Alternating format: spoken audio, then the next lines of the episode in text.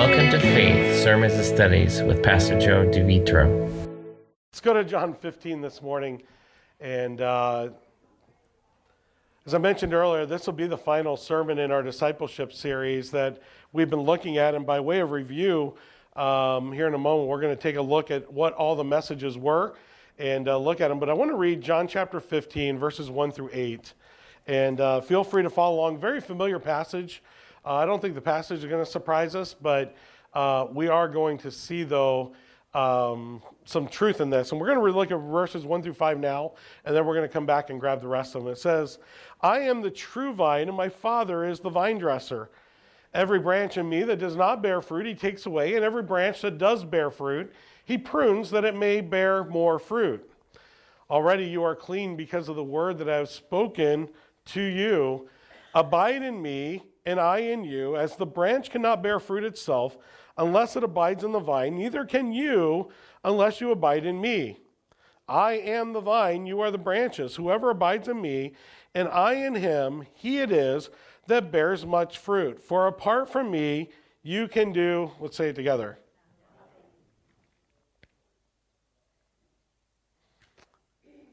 That's kind of a strong statement, isn't it? Apart from me, you can do Nothing. What is nothing? right? It's one of those words that kind of defines itself, isn't it? Uh, there's nothing that we can really do for it. So, by way of introduction, we're going to take a look at these verses, and the, I've entitled our message to this morning this Join in the mission of Jesus. Join in the mission of Jesus. A disciple is on mission. There is a goal that God has given for every single Christian that's alive today. And you know what that goal is? Produce fruit. It's not live your best life now. It's not acquire lots of riches and glory. It's not put out a bunch of flowers. It's not put out a bunch of leaves. It's not produce good works. The message is really simple. Jesus says, I designed you for one purpose and one purpose only. And that purpose is to what? Produce fruit. And so I want to take a look at this today because if we were to define the win of a vine dresser, a gardener who tends the fruit that comes from vines, what would we define as the win? Would it be that the, the vine flowered? Is that a win? No. Is it that it had branches? Is that a win? No. For the plant to be viable for something and for the gardener to actually produce something, there has to be what? There has to be fruit. So, in this passage of scripture, Jesus is going to define the mission very easy for every Christian. This isn't like a, a complicated, hard concept this morning. And I've saved this for last because while it might be the easiest to understand, it is the absolute hardest to live. But it's not impossible. How many of you have heard the comment, you can't teach an old dog new tricks? Right? How many believe that? Well, I got news for you this morning. I don't see any dogs in the room, so that means all of us can learn. Okay? So this morning, there is something in here for all of us to learn. Whether you're old and decrepit and you decided you can't change, God says you're lying. Whether you're young and naive and you think uh, there is nothing set in stone, God's got a word for you. And he's going to show us there are four types of fruit bearers.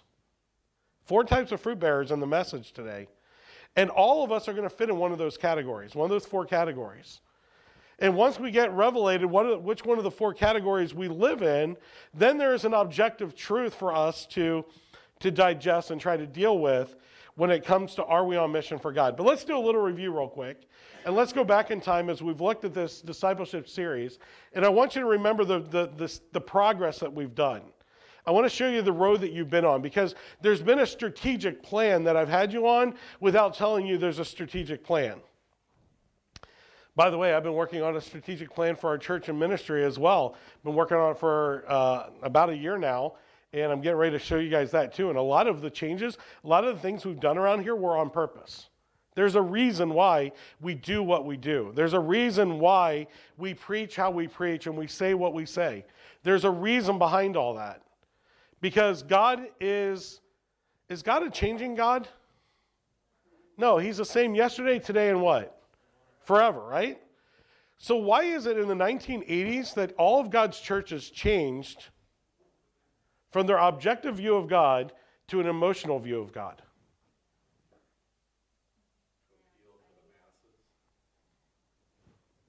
I don't know why they did it. But we can go back in time and we can look at about 1980. There's a massive shift in Christianity in America that moved to emotionalism from objectivity. And when that shift occurred, we have been watching Jesus Christ become more and more anemic. We've seen churches grow more and more anemic. We've seen feelings dominating objective truth, and when feelings and objective truth collide, which one's right?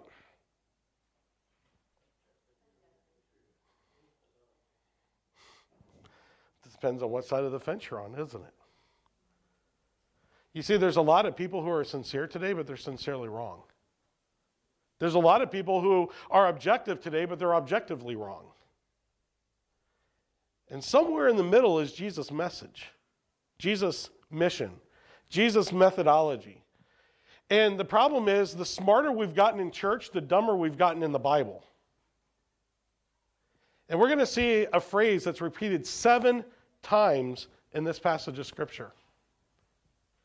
If you abide in church, if you abide in religion, if you abide in emotionalism, if you abide in positive thinking, if you abide in subjective truth, no, it says, if you abide in me.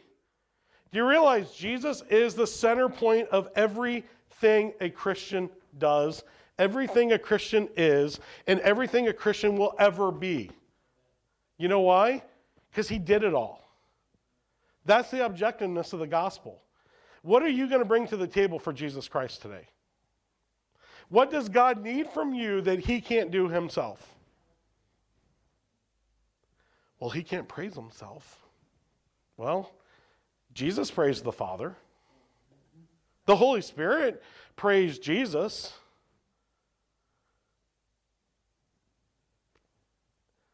Well, if we weren't alive today, even the rocks would cry out and declare. Yeah, think about that. He didn't need your worship this morning. He definitely doesn't need your prayers. Because what are you going to revelate to him in prayer that he doesn't already know? He's omniscient. You see what objectivity does? It brings us back to the center focus. And for Christians today, we've gotten all distracted with all the stuff of religion, uh, religiosity, churchy, churchianity, and all this other crap that's out there today, and we've missed Jesus. By the way, the Bible tells us that will happen. The church of Laodicea. Behold, I stand at the door and. What's he knocking on? The door of what? The church. You see, we use that verse for a salvation verse. That, that verse has nothing to do with salvation. He's going to a church and he wants to fellowship with a church that has no room for who? The star of the church, the object of the church, the point of the church. And friends, when you live in a time where Jesus is not the center of the church, you're living in a Laodicea era. And the Laodicea era has characteristics. They have a form of godliness, but they deny the power thereof. From such turn away. They have an element of truth, but they're always heaping to themselves itching ears, ever trying to learn the truth and trying to reach some ecstatic uh, dissonance of religious status and never able to get there. Let me say it really easy. They keep moving the goalposts. Every time you about get there, it moves and gets further away. So we've been going through discipleship. My messages, my, my goal has, to, has been to deal with discipleship objectively from God's word, not subjectively. You realize Bible studies is not discipleship, right? Because the church has a Bible study does not mean you've been discipled. Because the church has a discipleship class does not mean that you've been discipled. It means you've learned the methodology of discipling somebody, but you have not been discipled. Because discipleship isn't defined by what we do or how we think, it's defined by who? Right? And does this book have anything to say about disciples? Does this book have anything to say about what a disciple is? How a disciple acts? How a disciple thinks? What a disciple does? I don't know about you, but it's the only book that has that information. Now, many books have been written off of this book that like to go on tangents or whatever. And we use a book to help go through the discipleship process. But the act of discipleship isn't defined by us today. It's not defined by a church today. It's defined by Jesus Christ. And what I've been doing over the last several months is showing you what Jesus Christ has to say about what a true disciple is. And I'm not talking about a tr- Christian, I'm talking about somebody who actually follows Christ. They're not religious, they follow Christ. Jesus said, Follow me, and I'll what? Unless a man denies himself, takes up his cross, and. So a follower of Christ does something. What do they do? They follow Jesus. They don't follow the church. They don't follow religion. They don't follow people. They follow a person, Jesus Christ. They have a relationship with this person, Jesus Christ. And they live for an audience of one. And who is it? Jesus Christ. And Jesus lived for an audience of one. Who was that? The Father and look no further than the verse most quoted in all the Bible to learn that truth. For God so loved the that he gave who? And Jesus died for who? The Father. Jesus died for the Father. He didn't die for you and me. He died because the Father sent him. The Father sent his Son to be the Savior of the. Hmm. The act of dying was actually being subjected to the Father's will so that you and I might inherit what by means of that? Eternal life. So when we get our theology on straight, we actually read what the Bible teaches, and then we apply it to our lives, we find out what the truth is. And when you know the truth, the truth of what? And amen for that, isn't it? So let's get set free this morning. So we talked about missions as discipleship. The mission of the church is to what? Make disciples of who? All nations. Make disciples of all nations. And who are they following? Jesus Christ, right? So a disciple is a believer who lovingly follows Jesus and intentionally does what? Helps others to follow him. That was message number one. Message number two was disciples live by the word. A disciple loves, learns, and lives what? If you want to know what Jesus said, did, and thought, where are you going to find it? It's what he says, what he did, and what he thought. So, the cost of discipleship a disciple loves Jesus more than what? Anyone or anything else. Thou shalt have no other, right? Discipleship's dirty little secret is what? A disciple must deny himself before he can follow a Savior. We must die to ourselves and become alive to Christ. You got to be in Christ to be a disciple of Christ. Then, number five, discipleship is taking up God's will. A disciple must die to his own desires how often? Daily, you take up your cross, right? And whose cross are you taking up? Yeah, you're taking your cross, not Jesus' cross. He took his cross. You got to bear your cross for him every day. And you must crucify yourself on your cross daily so that you can follow Jesus. And then finally, number six, a disciple follows Jesus, and a disciple is one who follows Jesus no matter what. No matter what. No matter how they feel, no matter how they think, no matter how what obstacles might be in their way, no matter what's blocking their faith, they will persevere and will go through the trial. Why? Because they're objectively focused on one person. Who is it? Jesus Christ. By the way, the essence of Hebrews 12, I quoted in my prayer. Looking unto Jesus, the author and finisher of faith, who for the joy that was laid before him endured his what? Endured his cross. And he despised the shame and sat down at the right hand of the throne of God. For consider him this morning because you haven't yet persevered or suffered such contradiction of sinners against yourself. So he's telling us that he suffered. He went through things for us to please the Father, but he went through them first so that we might be more than just participants. We can actually be overcomers in the things of God. And that leads us to the final message today that we're going to look at. And the final message is simply this one that we find in John chapter 15. And by the way, if you missed some of the sermons in this series, you can go on YouTube and all that stuff. But I don't know if many of you know this, but we're on iTunes, Anchor, and uh, Anchor, iTunes, Spotify as podcasts as well. So you can listen to them. Just search uh, Faith Sermons and Studies, and uh, you can find the messages there on iTunes. So let's jump into the passage of Scripture then, shall we? Um, the verse starts out saying what? I am the vine. Jesus is defining himself. I am the vine, and my Father is the vine dresser.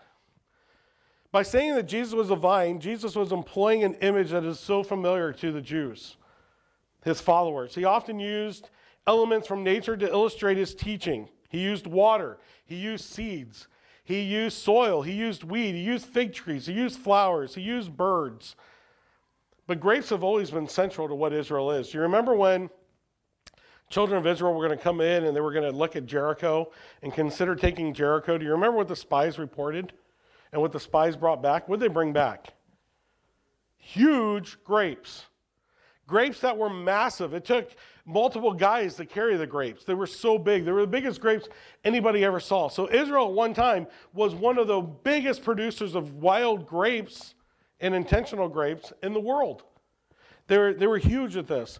Matter of fact, some of the old money of Israel has grapes on it because it was a symbol of Israel. Matter of fact, over top of the temple area, as you would have gone through the gate to get into the temple, one of the symbols above the temple gate was a vine with massive grapes hanging off of it. So, Jesus in his culture, as he's walking around, it would be like us walking around and walking by cornfields and soybeans and saying, Hey, I am the stalk and you are the corn. And, you know, he used what was around him that was visible for them to understand what he was about to teach them. We began this, this morning by reading Psalm 80, and I want you to look at verse 8 with me here because we blew over it in the narrative, but I want you to see the truth that's being taught here in comparison to what's being taught to us in John chapter 15 as well. Verse 8 says, You brought a vine out of Egypt. You drove out the nations and you planted it. Who's, who's the vine in the picture here? It's Israel, isn't it? Who came out of Egypt? Israel. So this is the Israelites. Now, the word vine here is being used as a, an entire plant, okay? Not just a branch, not just the trunk, but the entire branch, the entire grapevine, if you will, okay? If you were talking about multiple grapevines, you'd call it a what? Grapevine, right? Grapevines, plural. So here, you brought a vine, singular vine, you brought a plant, if you will, out of Egypt, and you drove it out of the nations, and you planted this plant. Now, the problem is, unfortunately, if the plant is neglected, what's going to happen to it? It's going to die. It's going to end up going wild, growing however it wants, and it's going to lose its fruit.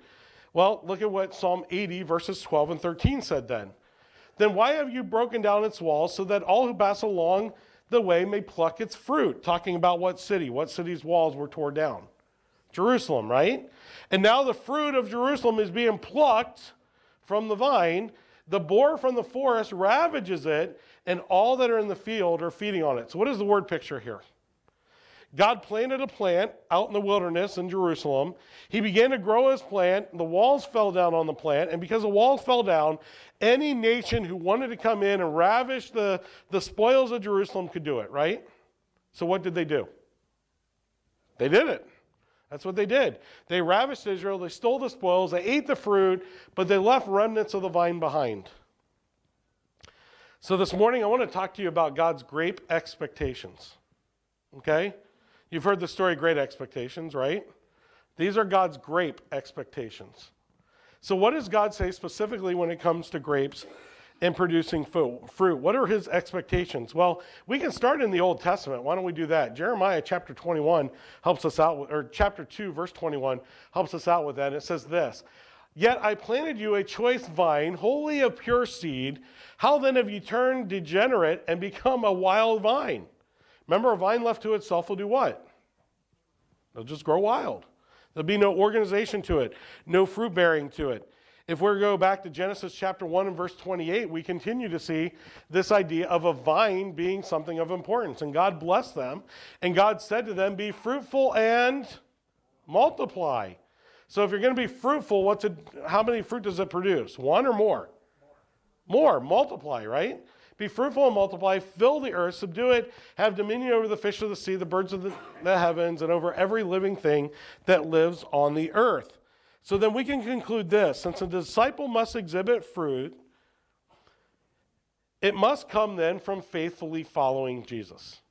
If we're going to produce fruit, you're not going to produce fruit apart from faithfully following Christ. Or could we say it this way abiding in Christ? So, a Christ follower who does not produce fruit is, by best, a contradiction of terms.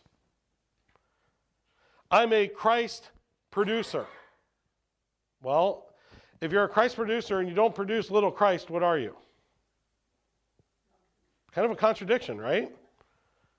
Kind of a, kind of a contradiction. Let's, let's see if the Bible would agree with us here. Shall we do that? Let's go to Matthew chapter 21 and verse 19. Watch what happens here. And seeing the fig tree by the wayside, he went to it and found nothing on it but only leaves. And he said to it, What? May no fruit ever come from you again. And the fig tree withered at once. And what happened? No more fruit. And what good's a fig tree that doesn't produce figs? It is unnatural for a follower of Christ to be unfruitful. It's unnatural for a follower of Christ to be unfruitful after leaving the upper room when they celebrated the Last Supper, and if you ever wanted to know, um, if you never actually stopped and looked at the chronology of how Scripture works, when was John 15 given? In the timeline of Jesus, where is it? Most people have no idea. Right before his crucifixion, specifically occurs between the upper room and the Garden of Gethsemane. That's where John 15's at between those two events. So they left the upper room. They just had the Lord's Supper, in which they took what? Bread and juice of the, juice of the vine, right? And they just partook of that, and they're walking out. And now, as they're walking from the upper room, they're going to the Garden of Gethsemane. And as they're walking down to the Garden of Gethsemane, what are the odds they pass some grapes? What would be the odds they'd pass a grape vineyard?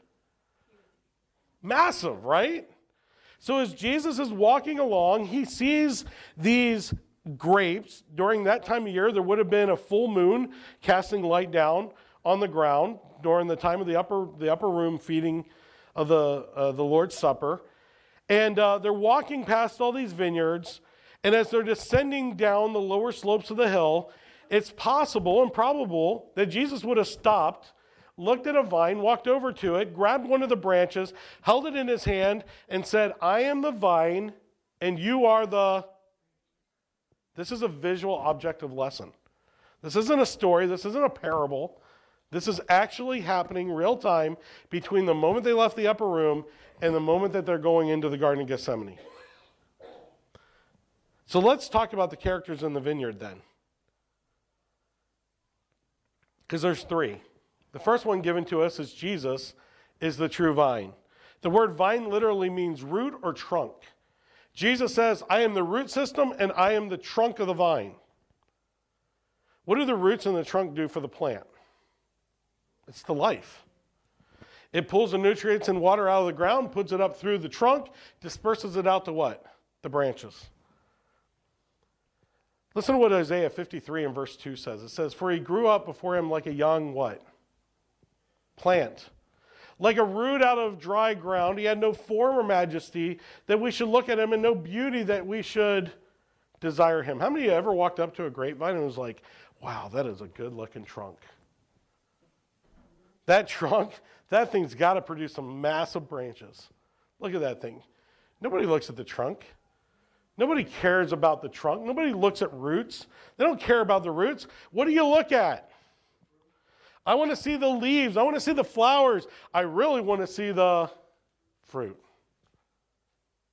I want to see what it produces. A healthy plant produces fruit. In contrast to faithfulness and the fruitlessness of Israel, Jesus, and Jesus is the fulfillment of everything that they were not. Jesus basically is telling them this I myself am the real one. The, the word, the true vine, means that he is the trustworthy one, the genuine one, the one who is real. This claim of Jesus is really the manifestation of his messiahship. This is Jesus saying, I am God. I am Jehovah. I am the sustenance of life of Israel. I am the one that came to save the people from their sins. There's more going on here. This is the seventh time in the Gospel of John that Jesus used the phrase, I am. You know what the rest of them were? Let me give them to you. I am the bread of life. I am the light of the world. I am the door of the sheep. I am the good shepherd. I am the resurrection and the life. I am the way, the truth, and the life. I am harkens back to Moses' encounter at the burning fiery bush when God self identified himself as who? I am that I am. I'm Alpha, I'm Omega. I'm the first, I'm the last. I'm the only one of ever existence. By the way, go back to John 3:16. For God loved the world so much that he gave his only one of what? Ever existence. The only one of the I am is right there in John 3:16. My only begotten son. The father is the farmer, number 2. The vine dresser is literally the one who farms or tills the ground. The gardener's primary, primary task is to grow grapes, not vines. How, how long would a guy keep his job out in California in wine country if all he concentrated on was growing vines? How long would the winery be in business if his main job was to produce flowers and vines? He's not going to be in business long. He's not going to survive very long. The goal is very different between a person who has a flower garden and a person who's a vine dresser. Flower gardens want to see what? Flowers. What if you're a grape harvester that likes to see flowers? What's the problem going to be? You're never going to get product. You're never going to be able to produce anything else a, a vineyard maintainer, a husbandman, a vine dresser doesn't isn't really interested in the branch. He's interested in what? The fruit that comes from the branch. So let's look at this in depth then, because number three, we are the branches.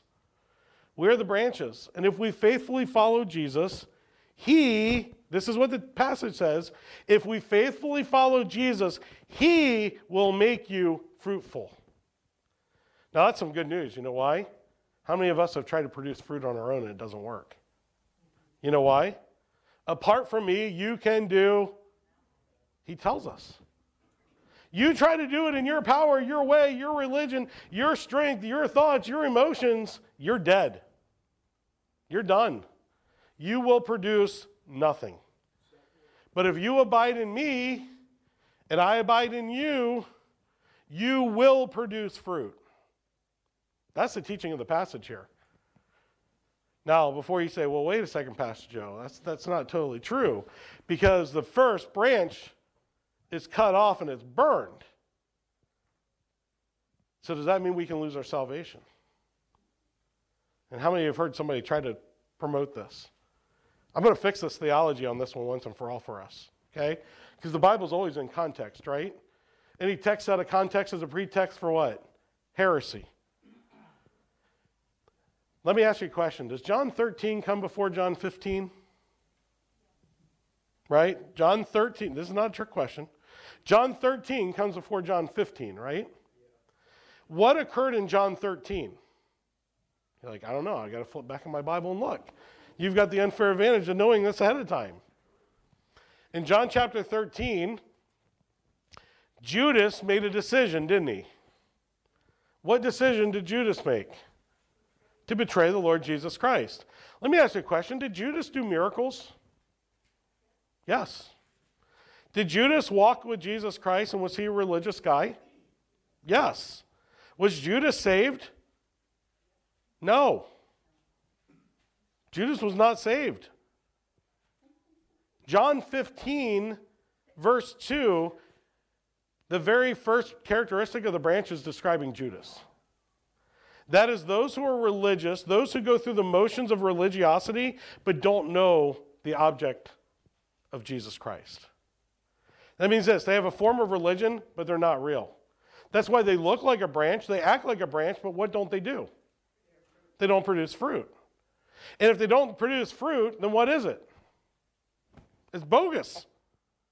It's not a real fruit producing plant. And if it's a real fruit producing plant, what is it tied into? Jesus Christ. It's, it's, it's in the vine. It's grafted to the vine. It's getting nutrients from the vine. So I mentioned that there are four types of fruit mentioned in the passage. Let me show them to you. Verse, all of them in verse 2. The first one is it doesn't bear fruit at all. This is muted fruit. This is Judas. Judas in John chapter 13. He walked with Christ. He slept next to Christ. He ate with Christ. He did miracles with Christ. He heard every sermon Christ ever taught. He held the money. He was the most trusted of the disciples. And yet he was the son of perdition. He was not a genuine follower of Christ. That's why when Jesus was in the upper room, he didn't give him the Lord's Supper, did he? He took his he took his bread and did what with it? Dropped it right in his cup. Instead of partaking it, it went in the cup. And what does bread do when it's exposed to liquid? It sucked it up. Judas wouldn't have drank that then. Instead, what does Judas do? He stands up and he walks away from the table and he goes out and he sells Jesus for what? 30 pieces of silver. Do you remember what Jesus told Judas? That which thou doest, do quickly. Jesus knew. Jesus knew. But he still allowed him to be a branch, but that branch would never produce fruit.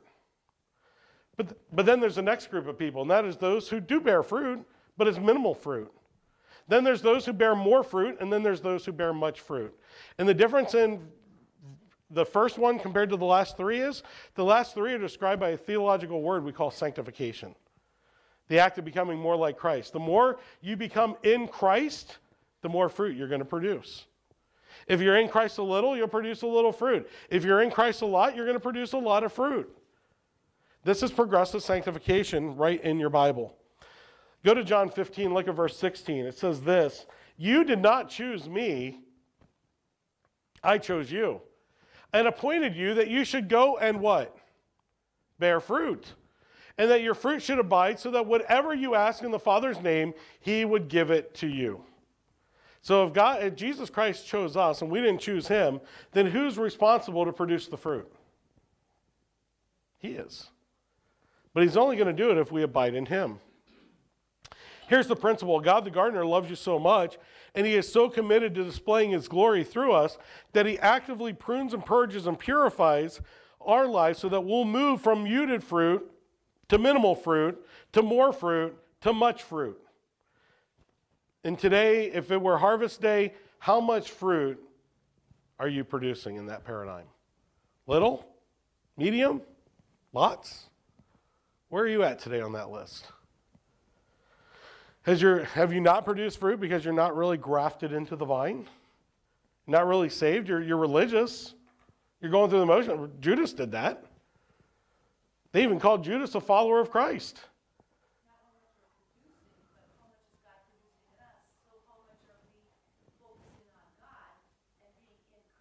Right. He does the fruit. He does the fruit for us. So here's the good news more is always possible because you and I were created for the purpose of producing fruit. If you're a follower of Christ, if you're in Christ, you're a follower of Christ, the good news is this you were created for the purpose of producing fruit. Matthew 7 and verse 20. Thus you will recognize them by their. There it is. There's the truth. Let's look at John 15 and verse 2 because it's caused a lot of confusion. Because it's like saying a Christian can lose their salvation, but every branch that is in me does not bear fruit, he takes away. Verse 6 says, If anyone does not abide in me, he is thrown away like a branch and withers, and the branches are gathered and thrown into the fire and are burned.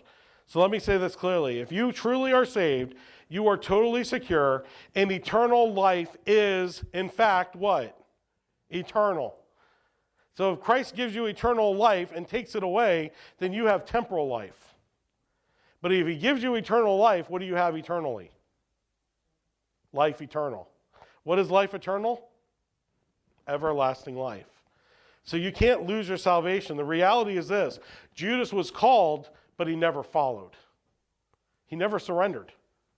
He, on the outwards, followed Christ, went with Christ, acted religiously, even said the right things and looked the right thing. But when his faith was tested, what happened? Shipwreck. He denies Christ. He sells him out for 30 pieces of silver. And he's not a genuine follower when put to the test. This, this is the whole premise of James, right? James 1. Count it all joy when you fall in many different trials, because the trying of your faith is going to do what? Prove that you have it. It's going to prove you have faith in the first place. So, how do we move from a little fruit to a lot of fruit? How do we go from minimal fruit to more fruit? How do we go from minimal fruit to much fruit? Well, if we faithfully follow Jesus, he makes us fruitful. So, there are three ways that you can grow more fruit according to the passage. Number one, expect pruning. Expect pruning, verse 2. Every branch that does not bear fruit, he takes away, and every branch that does bear fruit, he prunes it that it may bear what? God, why do you keep allowing these problems in my life? Well, snip, I want more fruit. Snip, I want more fruit. You're trusting the world, you're trusting this, you're trusting that, you're trusting other things rather than trusting me. Abide in, not the world, the other things that are in the world. If any man loves the world, the love of the Father is not in him. It's not the object. The person with false faith is cut off from the, being a faithful follower. He's cut, in the, he's cut off of the branch. He's not fruitful. The farmer removes it, removes it. Those that bear minimal fruit, he begins to cut it back. It makes sense that a gardener would remove that which is unproductive because it hinders the entire plant. By the way, do you know why most vineyard why most startup vineyards are unsuccessful? Guess what they're unwilling to do? They're unwilling to cut their little baby plants. If I cut it, I'm only going to get one grape. I'm only going to get one cluster. If I leave all this vine out there, I'm going to get lots of grapes. Guess what? It doesn't work that way. Most vineyards fail in America because they, they fail to prune the branches far enough. If you prune back to the first flower, you're not going to produce fruit. You got to go further than the first flower. You got to go many flowers down the line. You say, but look at all the waste. Well, you can't have strong roots if you got lots of branches. Think of a rose bush. How do you get strong roots in a rose bush? What do you got to cut off? You got to cut off the top. You got to cut the plant back because when there's no branches to send food, where does it send food?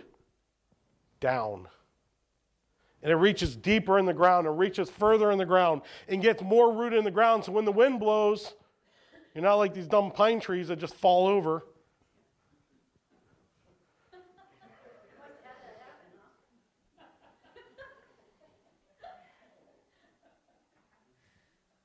You're like the oak tree that didn't, standing right next to it.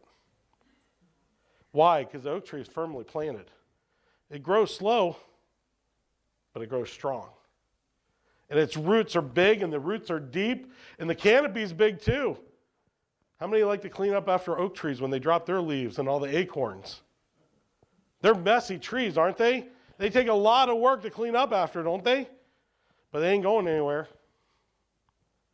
They're not going anywhere. And a Christian that has been pruned properly will have deep roots in the ground. So when trials hit, they're not shaken by the trial. They know who's got it. Emotionally, they're not all over the place because guess who's got this? And guess who I'm going to trust? And guess who I'm going to call on first? All my friends so they can help me. No. Who do they call on first? They call on the Lord. They say, Lord, I don't know why this is going on. Now, there's nothing wrong with telling your friends because a burden shared is half a burden, right? Pray for one another. The effectual, fervent prayer of righteous people avail much. So I'm not saying don't share it. I'm asking you this who do you share it first, or who do you share it with first? The Lord or everybody else? Where's your trust? Does God have it or doesn't He? If He's got it, then hey, prune away, right? Prune away. Pruning must take place in order for grapes to grow. Remember the win. What is a win here for here at Faith? Making more and so every time another disciple, another person is saved, or another disciple grows, that's a win for us. What is a win for a vine dresser? More grapes. More grapes. That's the win. Bigger grapes, healthier grapes, quality over quantity. You ever notice the modern day movement for massive churches? It's interesting. Jesus always took large crowds and made them small. If you get into healthy big churches, you know what they're really good at? Breaking their congregations back down to be small. if you're in our church, we need you to be involved in a. Imagine that. Jesus was always good at taking big numbers and making them small because he understood one concept. In order for Christians to pray for one another and be around one another, who do they have to know? They got to know each other. The vine has to know the branches. The branches have to know the other branches. And together, when they're all working together and being healthy, the plant thrives. But if you got half the plant healthy and half the plant dead, what's eventually going to happen to the whole plant? By the way, this is the exact concept when in the Bible it talks about a little leaven leavens the whole whole bread, the whole loaf. God does not prune us indiscriminately. Sometimes it involves pain. Sometimes it lasts forever. Sometimes it takes a week. Sometimes it takes a year. Say, well, I've been through all this and I'm glad there's not going to be any more pain coming my way. Well, guess what? Whom the Lord loves, he snips, he prunes. In fact, the longer the grapevine is alive, the more it gets pruned, the more often it gets pruned, the more harsh the pruning is. Some of us may need more pruning than we think. Psalm 119, 67, check this out. I love these two verses 67 and 71. Before I was afflicted, I went astray. But what happened after you snipped me a couple times? Now I keep your word. I know. I know who's in control. I know who's sovereign. I'm, I'm good with it. That's what he says in the next one, right? Psalm 119, verse 71. It's almost like, okay, based on the fact that I know your word now, it is good for me that I was afflicted. Why? that I might learn your ways. Not only do I know what your word says, but now I want to do it. This is progressive sanctification. This is little fruit to more fruit to much fruit. John 15 and verse 3 says this Already you are clean because the word I have spoken to you.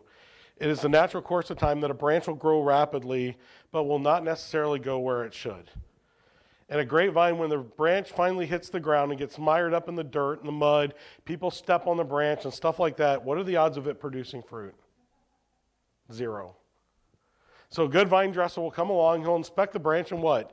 He'll pick the branch up, he'll get some water, he'll put water on the leaves, he'll put water on the branch, he'll tie it back up in line. He might even cut a little bit off that's damaged, and he'll put it back in the trellis and allow the vine to continue to grow so that it might produce more fruit. Hebrews 12:11 says this, "For the moment all disciple or all discipline seems painful rather than pleasant, but later it yields the peaceable fruit of righteousness to those who have been trained by it. Stay connected to Jesus Christ. Abide in me, and I'll abide in you. Discipleship is all about having a close, growing relationship with Jesus Christ. The phrase in me is used six times. There are a lot of people, as I mentioned earlier, in Christ or in church, in religion, in prayer, in all kinds of other stuff, but the command is to be in Christ. Have you been drifting spiritually lately? Are you attached in Christ? Have you disengaged from the vine? You start to dry up and decay. You start to feel like distance come between you and God. I love what James 4 and verse 8 says. James 4 8 says this Come near to God, and he will draw nigh to. takes half as long to get right with God as it does to walk away from God. We need to be the man or woman God created us to be. He's formed us for fruitfulness. Expect pruning, allow God's word to wash you, and stay connected to Jesus Christ. If you do these, you will have more fruit on your hands than you can handle. I want to close with John 15 and verse 8, though. Jesus said this By this my Father is glorified. Remember, what is the role of a Christian? To reflect glory back to God, right? Whether therefore you eat or drink or whatever you do, do for the glory of God. 1 Corinthians 10:31. By this my Father is glorified that you bear much fruit and so prove to be what?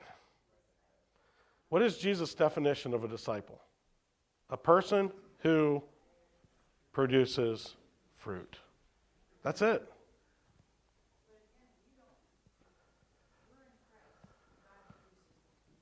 Question is, are we abiding in Christ? Are we abiding in Christ? Are we on mission? Are we in the vine or are we playing the vine? Are we truly allowing and submitted to what the vine wants? Or are we doing our own thing, acting like we're part of the vine, like Judas did?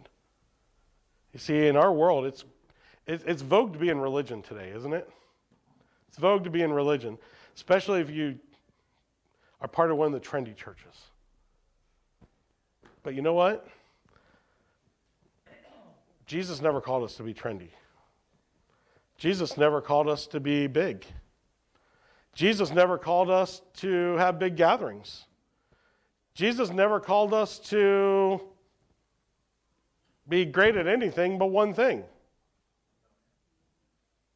If we're going to define the win in Christianity today, what is the win? Producing fruit.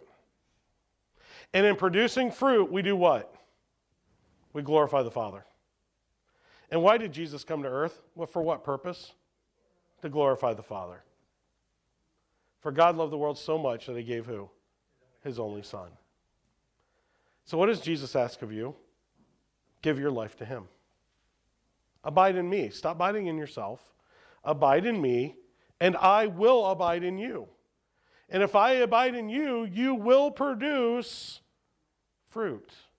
Might be little at first, might be a little more if you walked with Him for a while. And it might be a whole lot if you're constantly abiding in Christ. Remember a few weeks ago, I don't care if people are Christians. I don't really care if people are go to church or religious. What I want to know today is this who's in Christ? If you're in Christ, you're a new creation. The old things pass away. Behold, all things become new. The command in the Bible is never to be a Christian. The command in the Bible is never to go to church. The command in the Bible is never to do any of these other things that churchianity and Christianity has said is true. But what the Bible actually says is, abide in me and I will abide in. By the way, this is how you get the Laodicea church. Behold, I stand at the door and. And if any church will open their door to me, I'll come in and sup with them and them with me. But if they won't open the door, what are they going to be? A bunch of people gathered together in a great country club that doesn't produce anything for eternity for Jesus Christ. So today the Lord's knocking. But he's not knocking on the lost doors, he's knocking on your door. And he says, Will you let me in? And will you let me have control?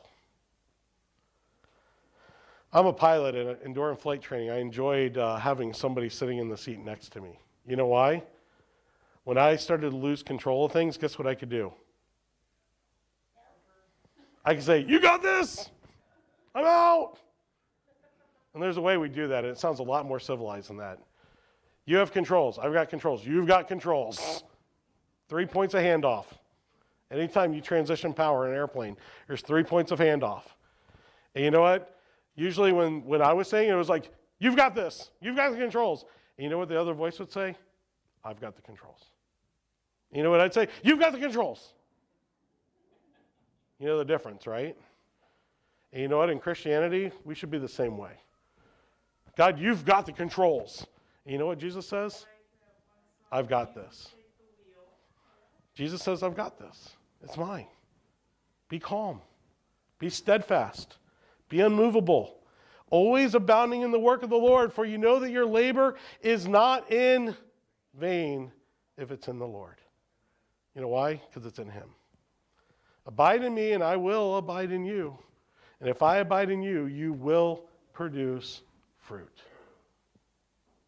So, how are you doing today? Here's the good news you were designed to produce fruit. You can produce fruit. And if you abide in Him, you will produce fruit for Jesus Christ. So, are you on mission? Are you on mission?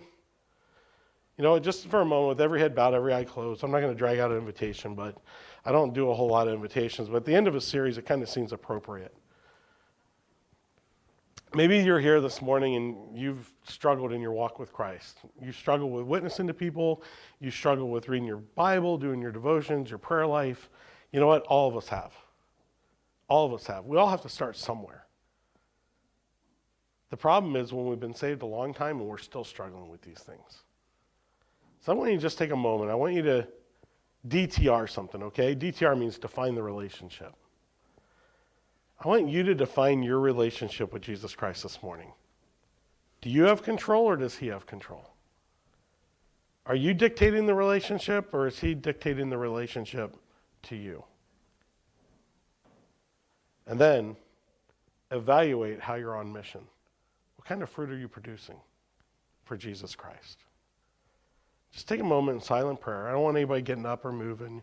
You can make the decision right where you are. You can evaluate yourself right where you are.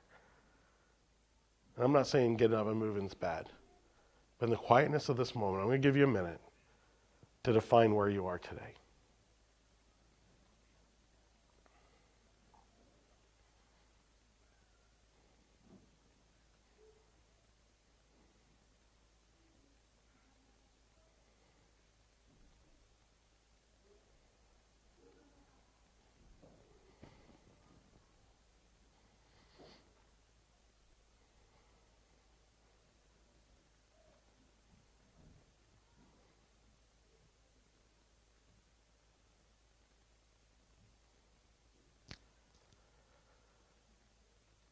Lord, in the quietness of this moment, it's your Holy Spirit that works. Father, I pray that you'll allow him to speak in our lives the truth of your word. I pray that we'll understand that discipleship is not defined by what we do today in churches, it's defined by what your word says a real disciple is. And Father, I pray that as we abide in you, that your fruit will make itself evident through our lives. There will be those affected by us living our life attached to you. That there is fruit that grows, and the older we get spiritually, the more fruit abounds.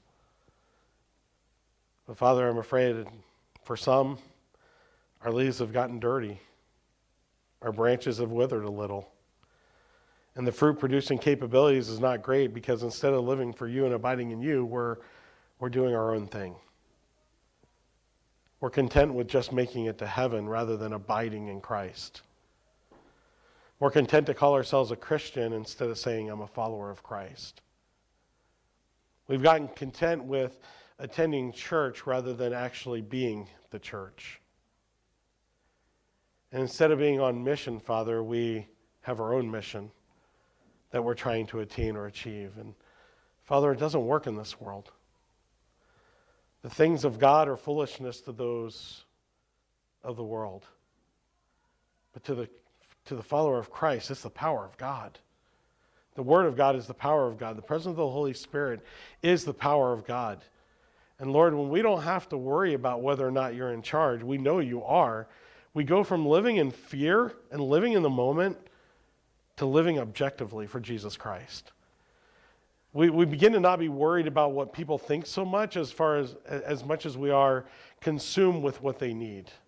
They need a relationship with Jesus Christ. So, Father, help us to see outside of ourselves today. Help us to see outside of religion today. And help us to see outside of the church today where people are.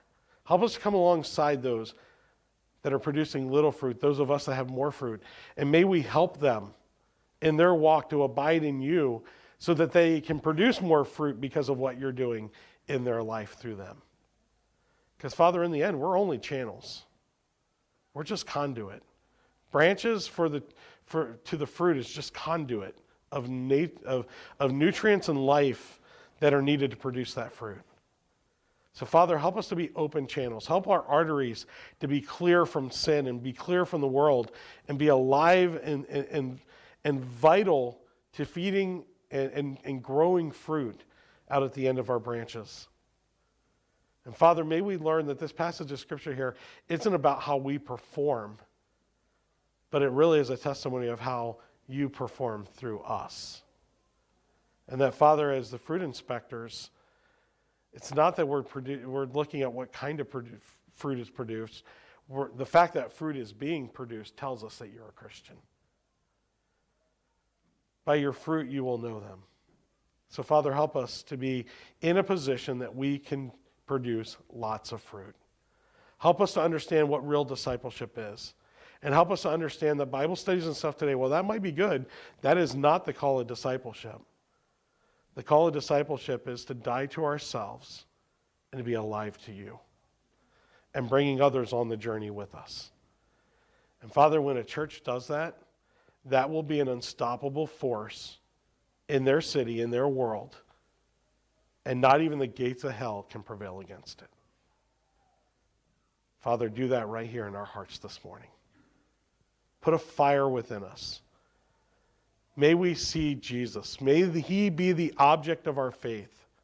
May he be the object of our gaze. May he be the object of the mission that we're on. Because if Christ is not risen, our faith is in vain.